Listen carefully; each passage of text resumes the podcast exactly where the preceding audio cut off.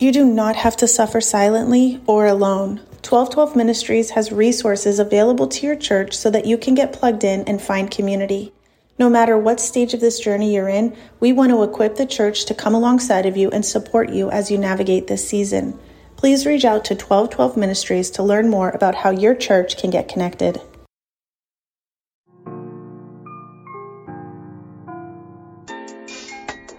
Hey, what's up, you guys? Welcome to another episode of Shining Light with Nicole.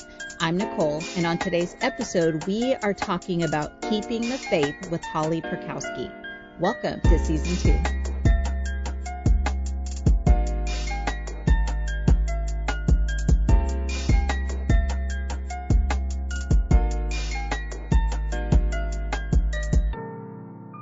Hey, Holly, welcome to the podcast.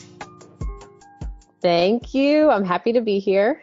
I am just so, so excited for our conversation today. Yes, girl. Me too. I'm ready for it. So, you guys, Holly is just such an amazing woman. She loves the Lord, has the sweetest family, and just an amazing story and, and all the things. And so, on today's episode, we are talking about keeping the faith. And so, you know, I've actually just met Holly one time, and um, her I know her sweet mom. I met her mom first, and she just was so kind and so gracious to me, and and you know, kind of shared a little bit of Holly's story, and so we kind of connected on this like infertility and loss you know, similar stories. And I just thought that Holly was the perfect person to just to talk about keeping the faith. Again, she has an incredible story and just how she persevered, how she continued to to hang on to God's word and hang on to his goodness. It is just such a beautiful testimony. And so, Holly, I'm going to share just a couple of Bible verses and then I'm going to get out of the way and, and just let you share. Yes, that sounds wonderful. and so Hebrews 11:1 1 says, "Now faith is the reality of what is hoped for, the proof of what is not seen." In Romans 8:28, we know that all things work together for the good of those who love God, who are called according to his purpose and James 1 3. Because you know that the testing of your faith produces endurance. Okay, Holly, please tell everyone about you and your precious family. Yes. Okay. So I grew up in the Dallas Fort Worth area um, my whole life. Um, Christian home, great parents. You mentioned my mom. She's a tiny little powerhouse for Jesus. Um, I have an older brother. He's also still in the area with a sweet wife, um, and they have a little boy named Merrick. Um, and my husband and I met. Um, can you hear me? Yeah. Yep. Nicole. Yes, yeah, I can hear you. Okay. Yep. It just flashed and said my internet connection was it said my connection was unstable. I was like, okay, well. um Okay, so yes, I met my sweet husband when I was 19 while attending Baylor. Um, and we started dating then, and we dated for about two years, I think, and then got engaged the summer before my senior year of college, and then got married the end of July, like right after, two months after I graduated from Baylor. Um, and so my husband is awesome. He has all the the qualities and things that I don't have that I need. Um, and he's actually from St. Louis, um, but he played football at Baylor, and um, it's kind of crazy. He was a fifth year when I was a sophomore when we started dating, um, and so technically he like really shouldn't have even still been there. But I'm so thankful that the Lord used football to keep him there longer. So I got to date him and yeah. then marry him. Um, but we have a 11 or well, almost 11 month old baby girl um, named Kenley, um, who is really the whole reason why we're even talking right now. Yes. I know. Um, so, Holly, so that's just know, a very brief um, just a, a quick little intro. And so, like like I mentioned before, you know how we kind of just connected, you know, on that stories of infertility and loss, and I just would love for you to share your story with everyone. Yes. Okay. So I actually um, had to type this out because I could not remember all of the things that we did. Um, and it was quite a it was quite a my like a journey in my mind to just remember all of the things that we did to get to this point. Um, so we started all of this in 2013. Um, was actually when I quit taking birth control and we were just like whatever. Um, so stopped at the end of 2013. So then I think we just did like timed intercourse, all the fun things that really just challenge everyone. Um, but my OB, after a year of all of that, I believe she was like, okay, something is, something's up. Um, mm-hmm. so we did an HSG, blood work, ultrasounds, um, everything they did, everything they did came back normal. There was nothing that they could find that was wrong or um, that was that like flagged their attention, nothing like that. So that was mm-hmm. probably the most frustrating part for me um, in the beginning was I was like, they're gonna find like they're gonna find what it is. It's just a level that they need to adjust or a hormone that's imbalanced. Um, so I, after all of those things came back as normal, she was like, okay, we're gonna try Clomid and Femara. Well, first Clomid, and I hated Clomid.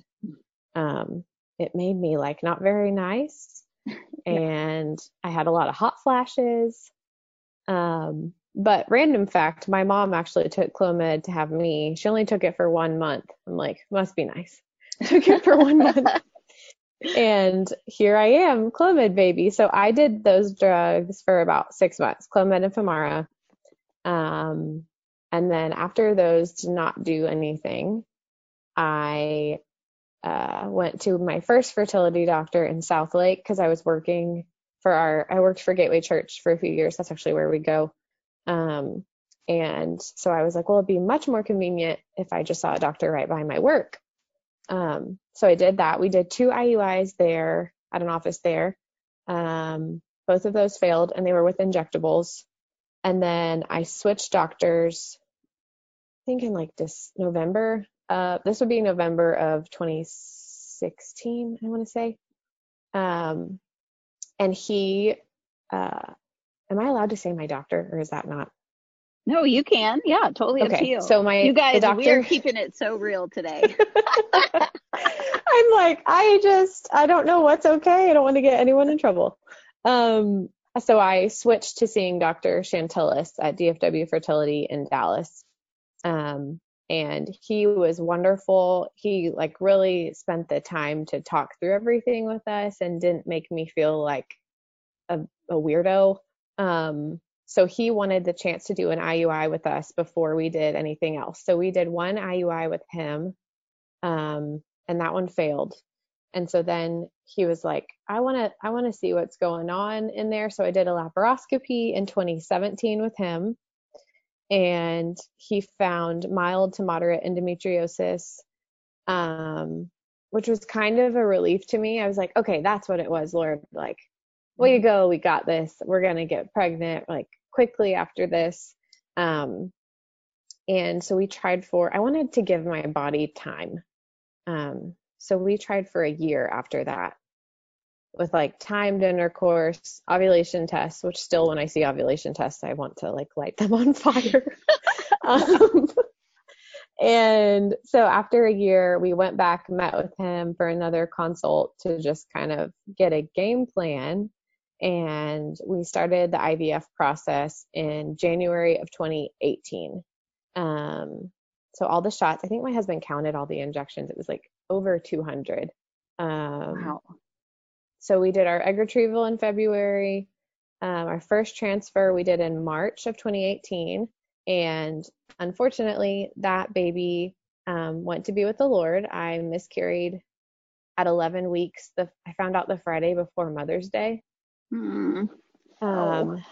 and so that was, and my in-laws were here. We were going to have a gender reveal. I mean, all of that is just like super depressing to, um, like let my mind go back there. But we, so after we lost that sweet baby and we knew it was a girl, um, we actually took a five month break because I was like, I just really need to give my body time.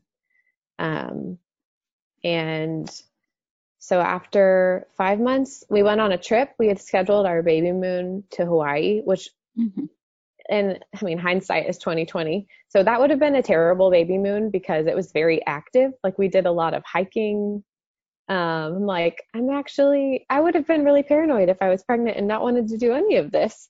Mm-hmm. Um, so that trip actually ended up being exactly what my heart didn't know I needed. Um, just time to get away and just be with my husband. And um, we will have been married nine years, nine years in July. Um, and so we were like, we'll just make it. It was the trip was in August. We're like, it's kind of like an anniversary trip or another honeymoon. Um, so then fast forward after that trip, October rolls around and we decide to do our second transfer. Um, and that one worked. And it was actually really sweet. The day of our transfer, it had been 10 years to the day that we had started dating. Oh. Um, which was kind of sweet. I just I feel like when things like that happen, I'm like, thank you, Lord, for just letting me know that you like see me in the little things. Um and so she um I can't believe she's about to be 11 months old. But that is she's currently sleeping in her little crib. But we've got almost an 11 month old now um, with our sweet little miracle girl that started out in a lab, just hanging out in a cryopreservation tank for a little bit. But that is that's that's our story. Thank you so much for sharing. And Holly, what what do you think the hardest part of that season was? Oh, girl, even this morning, just like praying before we did this um, podcast together, I still get super emotional just allowing my heart and my mind to go back to that like place, that like pit in your stomach feeling that infertility or anything difficult really causes you to feel. Um, I think the hardest part for me was not comparing my story to someone else. Um, and you have all these very well intentioned people and i even do this of like you meet someone going through infertility or some difficult diagnosis and you're like well my friend's sister's niece's aunt's cousin she miscarried and then she did another transfer and then she got pregnant naturally i mean i think the hardest part was just allowing myself to realize number one i'm not the first person that's going through this mm-hmm. And number two, that just because my journey looks different doesn't mean that the Lord's not going to show up, even if I feel like I'm tugging at the hem of his robe and he's not listening to me or um I think comparison and then not allowing myself to feel alone. Um because I think the enemy really has a heyday with infertility and making women feel like all these other women are on a fancy yacht with their babies with like wind blown pretty hair and like bejeweled whatever. And then you're over here like sitting by yourself um just feeling like like you don't fit in. Um so i think those those were the hardest things comparison and isolation of just i mean all of our friends have most of our friends have two kids. Um my husband's a few years older than me and all of his um friends have had babies. And so I even think as I realized we were the like last man standing, so to speak, um, I kind of like I was like, Lord, if if this is going to be part of our story, I'm going to need a minute to like brace myself, um, because it's just not what I thought things were going to look like. So yeah, yeah, that and, was the hard. I think all of that yeah, stuff. That was a hard. And how did you just continue to have faith during that? you know, uh, my husband was an incredible asset to me. Um, makes me get emotional talking about it, but you can't see my face, which is kind of good because nobody likes an ugly cry. Um, you know, my husband made me this document early on that had every woman in the Bible that walked through infertility. And they were all like powerhouses for the Lord. Um, not that that made the pain of what I was going through easier, but it made me not feel like a freak in a weird way. It was like, this is not a, like infertility is not a new thing. Mm-hmm. It's just been a little bit more silenced. Um, so my husband uh, was a huge asset and just encouraged me, encouraging me in the fact that the Lord like saw us, He saw our struggle, um, and then just encouraging me that the Lord had come through for other women, um, like thousands of years before we had ever started this journey. Um, I definitely had good and bad days where I would journal some like I was like feeling super like amped up and ready to take on this um, battle, I guess you could call it. And then I would have other days where I would journal some really aggressive things to the Lord. I was pretty angry after our miscarriage. Um, and I think I think it's okay to bring that before. I mean, the Lord already knows you're feeling it. Um, yes. So I think just allowing allowing yourself to realize you're gonna have good days where you're like feeling really full and ready to take it on, and then other days where you're feeling like you would just like to sit in a pile of sadness. Um, I think one of the, I don't know who preached this, but someone preached about just difficult things and how they would let themselves feel all the things, but not camp out in them. So yeah. it's okay to like have the days where you're like, this is awful. And then have the days where you're like, this is awful, but I need to keep going. Like I need to fight for my family. Um, I, so just staying in the word, having an encouraging husband, being really honest in my journaling. Um, and I also, the devotional that Caroline uh, Harries wrote in due time. Oh, yes. Yeah. That, that is like that thing, that book really, really helped me. Um, and I actually have gone through it. I think I'm going through it again um, because I just love it and I've given it to so many women. Um, but that was another really great resource. So good. Holly, can you just take a moment and just, you know, to talk with that person who is maybe walking through infertility or they are walking through loss and their faith is wavering. You know, they are just exhausted and they don't have much left. Yes. Um, to that sweet girl, I would say, I, number one, I'm so sorry that you're having to go through this. And I really feel like saying I'm sorry to someone going through it is the best thing to say instead of some really great advice that you don't want to hear. Mm-hmm. Um, but I think just keeping your mindset on the fact that you are not alone, um, that you can cry out to the Lord, whatever that looks like, and that He will answer. Um, something that really helped me also was to keep my mindset on the next steps that I could take. So I think having a plan of action, whether it's meeting with a social worker to start the adoption process, meeting with a fertility doctor to get a game plan. Um, I think when you don't have like a plan in place with infertility, you just feel like the weight of the world is on your shoulders. Um, and I, I think taking this journey in fragments is the best advice that I could give someone. Um, just like, okay, this, this consult is our next step or this meeting is our next step.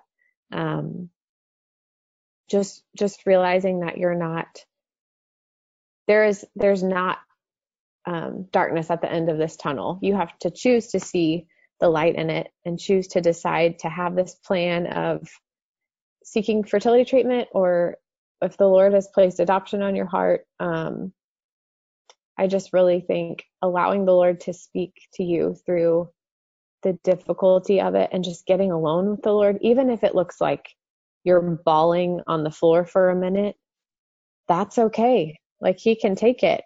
Um, I think if you allow yourself to just get in this shell of isolation, um, that you're going to feel defeated. So I think staying in the Word, being honest with the Lord, um, remembering that He has a plan in this, even if it doesn't look exactly like what you thought.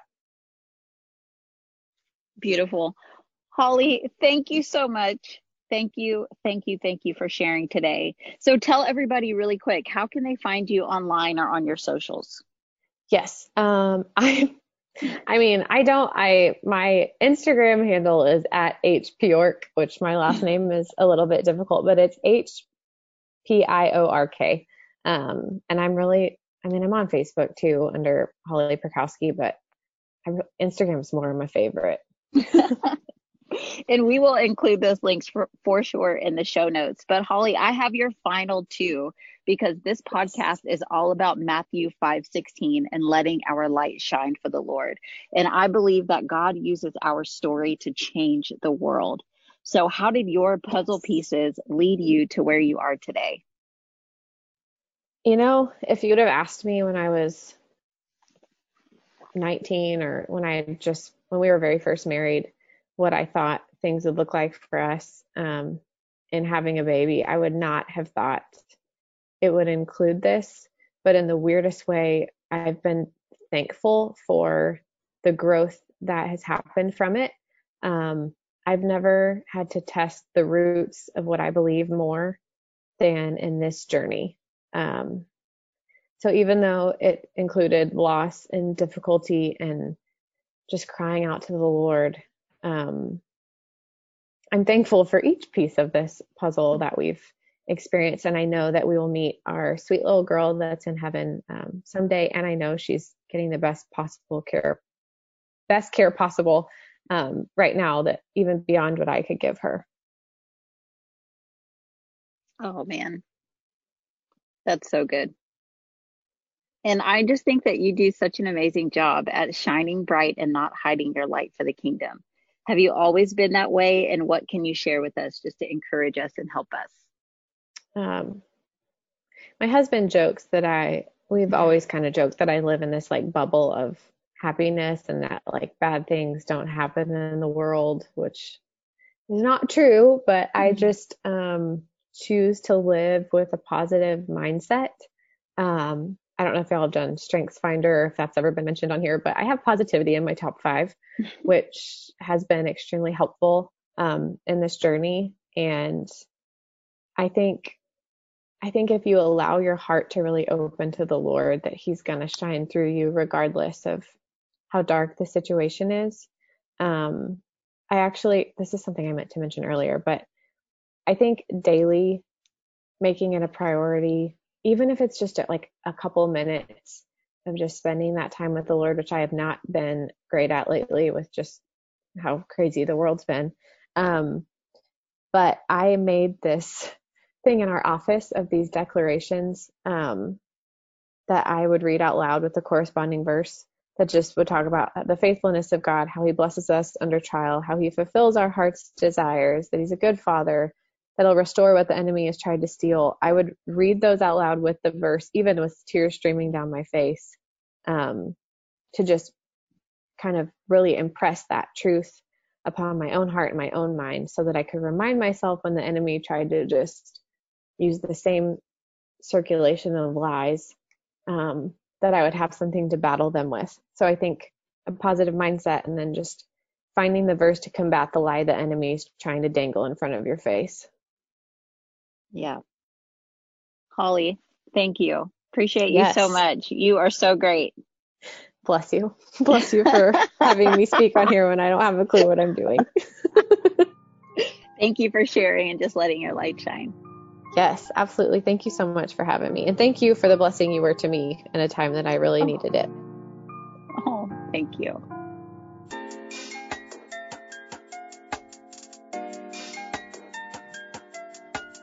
Thanks for tuning in. To learn more about Shining Light with Nicole or to get involved with 1212 Ministries, visit 1212ministries.org.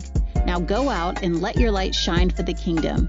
And remember, you shine so that others can see you, being you, and they can be them. Keep your 24 golden, and I'll see you next week.